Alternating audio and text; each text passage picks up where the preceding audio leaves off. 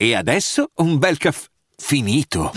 Perché rischiare di rimanere senza caffè quando puoi abbonarti a Caffè Borbone? Prezzi vantaggiosi, costi di spedizione inclusi, tante possibilità di personalizzazione e l'abbonamento lo sospendi quando vuoi. Decidi tu la frequenza, la qualità, scegli tra le cialde e capsule compatibili e crea il tuo mix di gusti e miscele. Mai più senza caffè con l'abbonamento Caffè Borbone. Tutte le info su caffèborbone.com.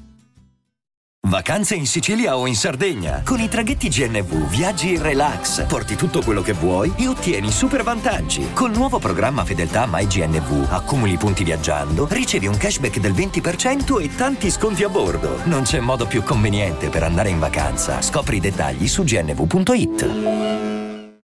Dolore nel flow.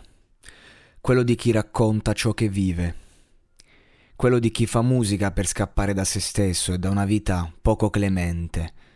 Ma come diceva lui X, più ti tiri indietro e più ti tiri in ballo.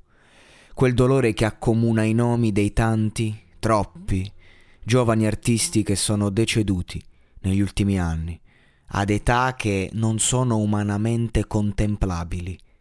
C'è chi inconsciamente desidera morire per essere elevato a leggenda, e poi c'è chi invece muore davvero, lasciando il vuoto attorno a sé.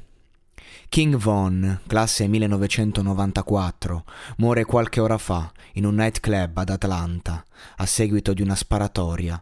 Chi è stato, secondo me, relativo, perché le cause non sono nulla più nulla meno eh, che per quelli che si possono definire futili motivi davanti all'importanza della vita.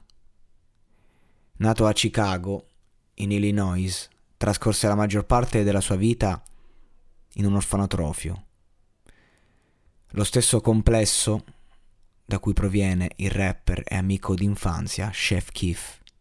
A 13 anni iniziò a compiere le prime azioni legali e all'età di 16 venne arrestato per la prima volta. Questo fu l'inizio di una lunga serie di problemi legali per il rapper.